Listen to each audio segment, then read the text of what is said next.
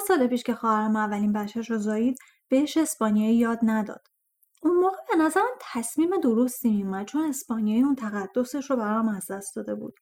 اما کم کم دیدم اینکه خواهرزاده هم اسپانیایی بلد نیستن خیلی هم جالب نیست.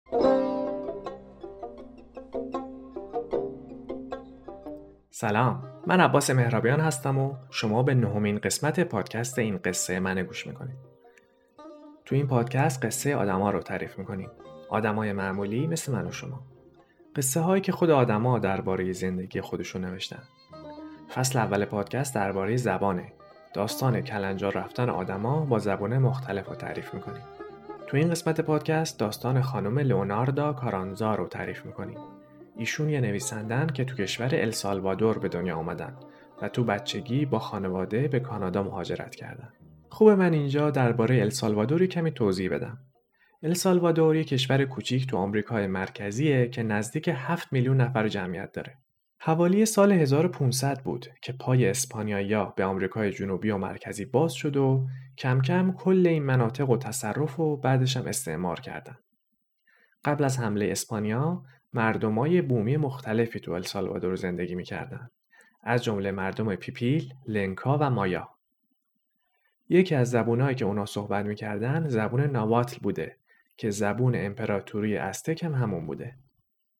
السالوادور رو سال 1539 اسپانیا کاملا اشغال می‌کنه و بعدش هم حدود 300 سال مستعمره بوده تا اینکه سال 1821 مستقل میشه. اگرچه که زبون رسمی این کشور همچنان اسپانیایی باقی میمونه. السالوادور بعد از استقلالم کودتاها و جنگای داخلی زیادی رو تجربه می‌کنه و آخرین جنگ داخلی این کشورم سال 1992 بالاخره تموم میشه. خب دیگه بریم سر وقت قصه. داستانی که میشنوید و خانم کارانزا به انگلیسی نوشته و سال 2021 توی کتاب منتشر شده که مشخصاتش توی توضیحات پادکست هست. این قصه رو الناز حیاتی برامون روایت می‌کنه. این قصه منه. هفت ساله بودم که عاشق زبان انگلیسی شدم. نمی‌دونم عشق بود یا یه دوست داشتن کورکورانه ناشی از خودکمبینی. هر چی که بود عشق یه طرفه بود. انگلیسی منو دوست نداشت. ما از السالوادور به کانادا پناهنده شدیم. یادم اولین بار که تو تورنتو رفتم مدرسه حتی یک کلمه هم انگلیسی بلد نبودم. بلد نبودم چطوری اجازه بگیرم. حتی بلد نبودم بپرسم دستشویی کجاست. تنها صحنه که از اون وقتا یادمه یه مش بچنگ دور هم جمع شدن و دارن منو مسخره می‌کنن.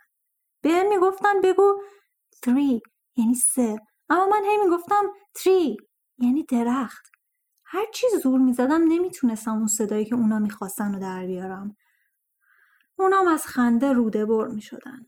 حس می‌کردم به خاطر چیزی که دست خودم نیست دارم تحقیر میشم. واسه همین یاد گرفتن انگلیسی برام باعث تحقیر و خجالت همراه بود. این باعث شد من از زبون مادریم و از لحجه خودم بدم بیاد و سعی کنم یه بخشی از هویت خودم رو پاک کنم. سالها طول کشید تا فهمیدم حسی که به انگلیسی داشتم دوست داشتن نبود. یه سال که از مهاجرتمون به کانادا گذشت ذره ذره به انگلیسی حرف زدن عادت کردم. یه روز خواستم صدای حرف زدن خودم رو بشنوم. یه ضبط صوت برداشتم بعد صدای خودم ضبط کردم. یادم نیست چی گفتم ولی وقتی شنیدمش از خجالت سرخ شدم. چه لحجه اسپانیایی غلیزی داشتم. همون موقع پاکش کردم.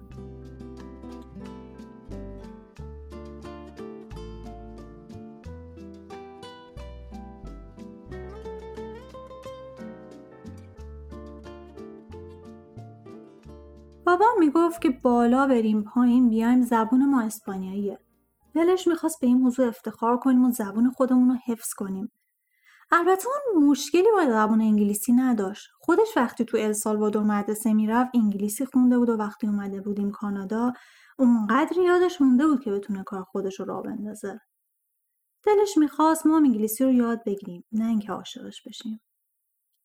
وقتی دید که ما شیفته فیلم ها آهنگای آمریکایی شدیم وقتی دید که فقط به انگلیسی می‌خونه و می‌نویسیم حسابی حالش گرفته شد حس کرد داریم ازش دور و دورتر میشیم برای مامانم مهاجرت خیلی سختتر بود اون تو مدرسه به عنوان زبان دوم آلمانی یاد گرفته بود و برعکس همه همکلاسیاش هیچ تو فکر مهاجرت به آمریکا یا کانادا نبود. تازه وقتی اومدیم کانادا رفت سر کلاس انگلیسی. اونم از سر اجبار نه اینکه عاشق ادبیات انگلیسی یا فیلم های کانادایی باشه. باید انگلیسی یاد می‌گرفت چون باید کار پیدا می‌کرد. خدا رو شکر اولی معلمش خیلی مهربون بود. مثل یه رفیق بود براش. اما مامانم مثل بیشتر زنهای کم درآمد مهاجر خیلی وقت برای درس خوندن نداشت. باید می‌رفت سر کار تا خرج ماها رو در بیاره. یه کار کارگری ساده توی کارخونه پیدا کرد و روزی 8 ساعت می‌رفت سر کار.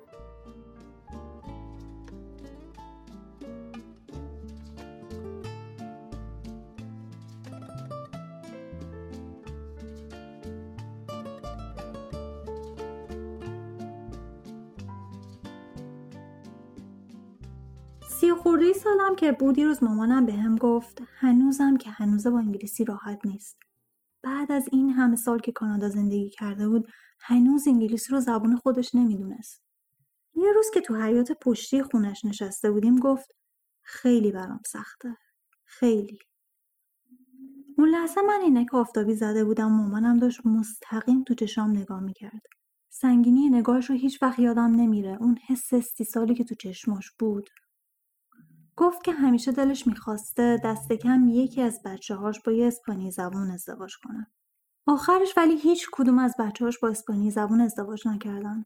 هر موقع که دوره هم جمع میشیم و شروع می‌کنیم صحبت کردن در روی اخبار روز و جدیدترین فیلم و کتابی که دیدیم و خوندیم ناخداگاه شروع می‌کنیم انگلیسی حرف زدن یهو می‌بینم چند دقیقه از مامانم هیچی نمیگه بعضی وقتا بحث قطع می‌کنه تا معنی کلمه رو بپرسه خیلی وقتا هم پا میشه میره به کاراش برسه و ما اصلا متوجه نبودنش نمیشیم. یه روز به هم زنگ زد و پرسید چطوری باید به لولهکش توضیح بده که لوله آشپزخونه داره چکه می‌کنه. یاد دوره بچگیم افتادم که براش نقش مترجم بازی می‌کردم. اصلا خوشم نمیومد و حوصله آدم بزرگا و حرفای جدیشون رو نداشتم. دلم می‌خواست مامانم زودتر انگلیسی یاد بگیره و خودش کارش رو بندازه. اما اصلا حواسم نبود که اون سر کار میره. اصلا وقت و انرژیش رو داره که بشینه یه زبان جدید رو یاد بگیره یا نه. مامان روزی 8 ساعت تو کارخونه کار می‌کرد. روزی چهار ساعت تو رفت آمد بود. بعدم که میومد خونه برای ما شام درست می‌کرد. آخر هفتهاش هم که خرید خونه رو می‌کرد و به شروع به دیگه کی وقت می‌کرد زبان یاد بگیره؟ تو این مدت ما رفتیم مدرسه. کلی دوست پیدا کردیم و توی این مملکت ریشه دووندیم رفتیم پی زندگی خودمون رو جاش گذاشتیم. ماها وقتی بچه بودیم لحجه مامانم رو مسخره می‌کردیم. فکر می‌کردیم لحجه اصلا برای مسخره کردن دیگه. هر وقت کلمه رو اشتباه تلفظ می‌کرد بهش هر هر میخندیدیم. اونم خجالت می‌کشه و ترجیح می‌داد اصلا حرف نزنه. مگه می‌شد آخه تو این شرایط زبان یاد بگیره؟ بچه بودیم و نمیفهمیدیم. چقدر برای یه مادر سخته که با چند تا بچه کوچیک بره کشور جدید و زندگیشو از صفر شروع کنه. الانه که می‌فهمم چقدر برای سخت بوده تو اون شرایط انگلیسی یاد بگیره. فقط هم مامان من نیست. برای خیلی از زنهای کارگر مهاجر یاد گرفتن انگلیسی با خجالت و تحقیر همراهه. حتی هنوزم این داستان ادامه داره. چند ماه پیش داشتیم می‌رفتیم اتاوا. توی شهر کوچیک وایستادیم تا بیگل و قهوه بگیریم. از دستشویی که در اومدن تم مامانم داره به فروشنده میگه بیگل بده ولی اون نمی‌فهمه. تو همون ده ثانیه پنج دفعه گفت بیگل می‌خوام. آخر سر من رفتم داد زدم بابا ما بیگل می‌خوایم. بعدش داشتم به خودم فکر می‌کردم که یعنی فهمیدن لحجه اسپانیایی انقدر سخته.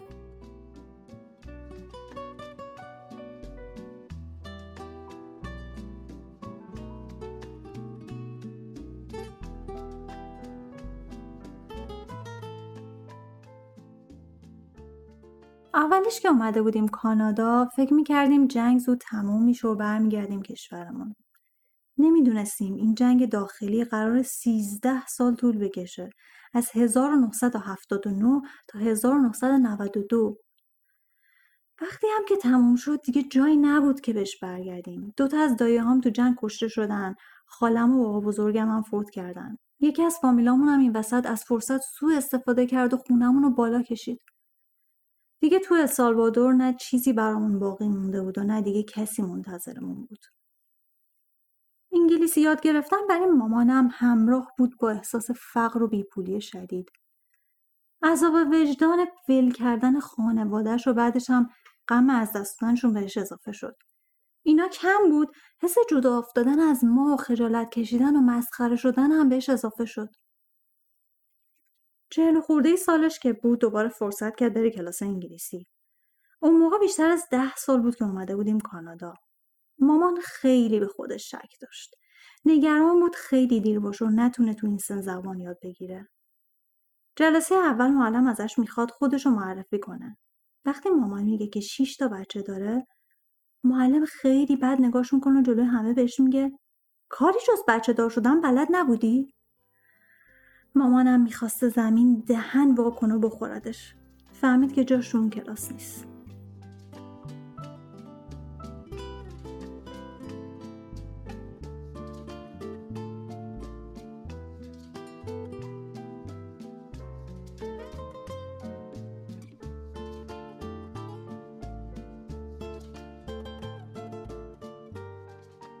من مامانم همیشه با هم اسپانیایی حرف می‌زدیم. چند سال پیش بیست و خورده ای سالم که بود شروع کردم کلمات انگلیسی استفاده کردن. اولش تا کلمه بعدش هم عبارت انگلیسی. اون اوایل اصلا حواسم نبود که دارم این کار می‌کنم. بعدم که متوجه شدم نشستم توجیهش کردن. دقیقا وقتی بود که داشتم راجع به استعمار آمریکای مرکزی به دست اسپانیایی ها میخوندم. درباره خشونتی که علیه بومیای اونجا انجام داده بودن. علیه مردم پیپیل، مایا، کاکاوپرا، لنکا. وقتی فهمیدم اسپانیایی زبونهای بومی ما رو به حاشیه رونده و تقریبا از بین برده ازش بدم اومد. چطوری می‌تونستم به زبونی افتخار کنم که بخشی از برنامه استعمار برای از بین بردن فرهنگ ما بود؟ نه اینکه بگم انگلیسی بهتره ها نه خودم می‌دونم که انگلیسی چه نقش مهمی تو استعمار جای مختلف داشته و هنوز داره اما خب انگلیسی حرف زدن برام راحت تر بود به خودم می‌گفتم حالا که هر دوی اینا زبونهای استعماریه چه فرقی داره من کدوم انتخاب کنم؟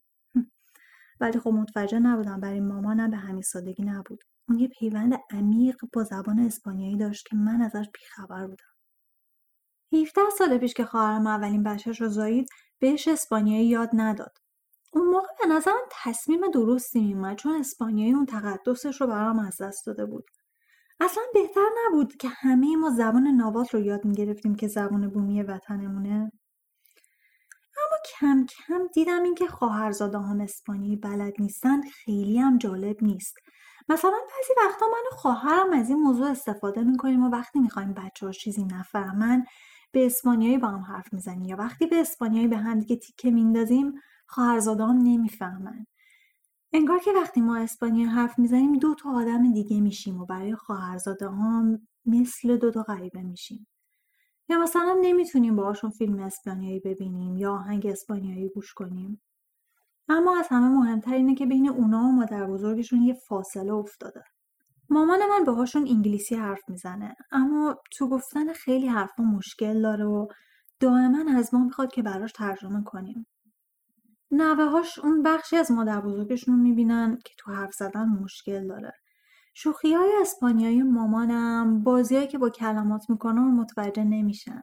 خلاصه اون آدم سرزبوندار و شوختبی که من می‌شناسم و اونا نمی‌شناسن. وقتی این فاصله رو بین خواهرزادم و مامانم دیدم نظرم درباره اهمیت اسپانیایی عوض شد.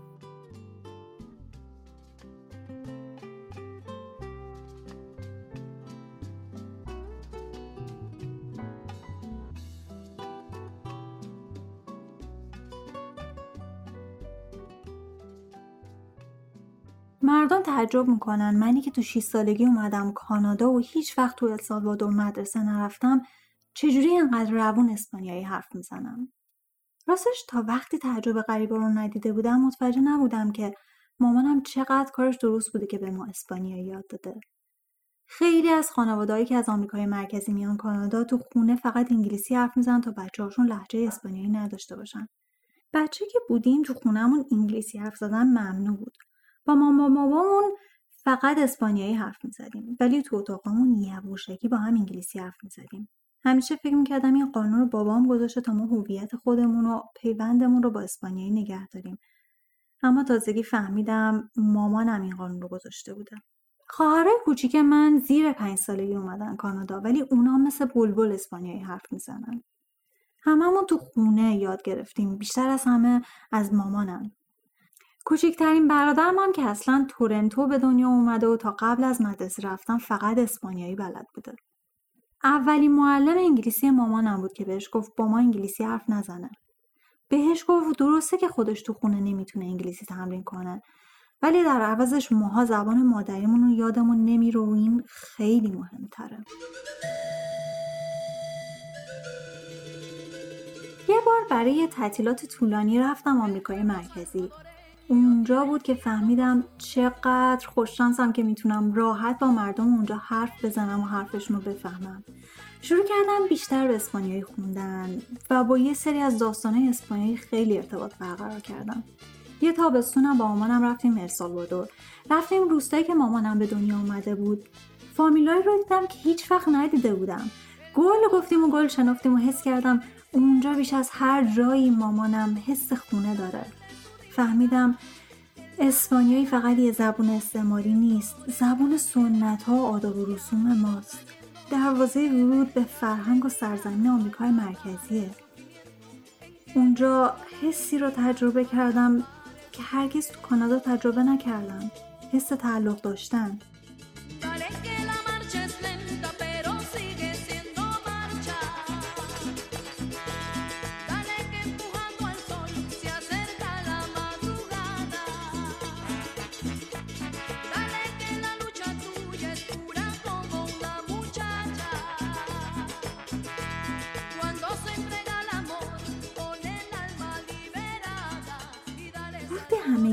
کرونا شروع شد زندگی همه از این رو به شد. من و مامانم هم مثل بقیه. همش نگرانش بودم. تا اینکه بالاخره اومد اینجا تا پیش هم باشیم. این روزا همش تو خونه ایم و حوصله‌مون سر میره. من سر کار نمیرم مامانم هم نمیره دوستاشو ببینه. سرمون رو با آخرین آمار کووید گرم می‌کنیم. موجای کووید هم که هی باشه سر هم میان و میرن. اسپانیایی رنگ و بوی زندگیمون عوض کرده و شده یکی از بهونه های ساده خوشبختیمون. مثل نفس مسیحه که به برزخ که توش هستیم رنگ زندگی میده. درون من پر از استرابه. اون بیرون کرونا داره جولان میده. ولی توی خونه مامان شیرینی مکزیکی درست می‌کنه غذاهای محلی درست می‌کنه مثل تامالی و پلاتونوس فریتوس. من دوباره بچه شدم و مامانم شده مهمترین بخش زندگیم. واقعا اگه زبون اسپانیایی نبود می‌تونستیم انقدر به هم نزدیک باشیم. از مامانم می‌پرسم اون اولش که اومدیم کانادا وقتی دید ما انقدر سری رفتیم سمت انگلیسی ترسید یا نه؟ توی چشام زل زد و گفت آره. ترسیدم که یه روزی برسه که نتونیم حرف همو بفهمیم. راست میگه. اگه زبان مادریمو یادم می‌رفت تمام کلماتی که من رو به مامانم وصل می‌کنه از دست می‌دادم.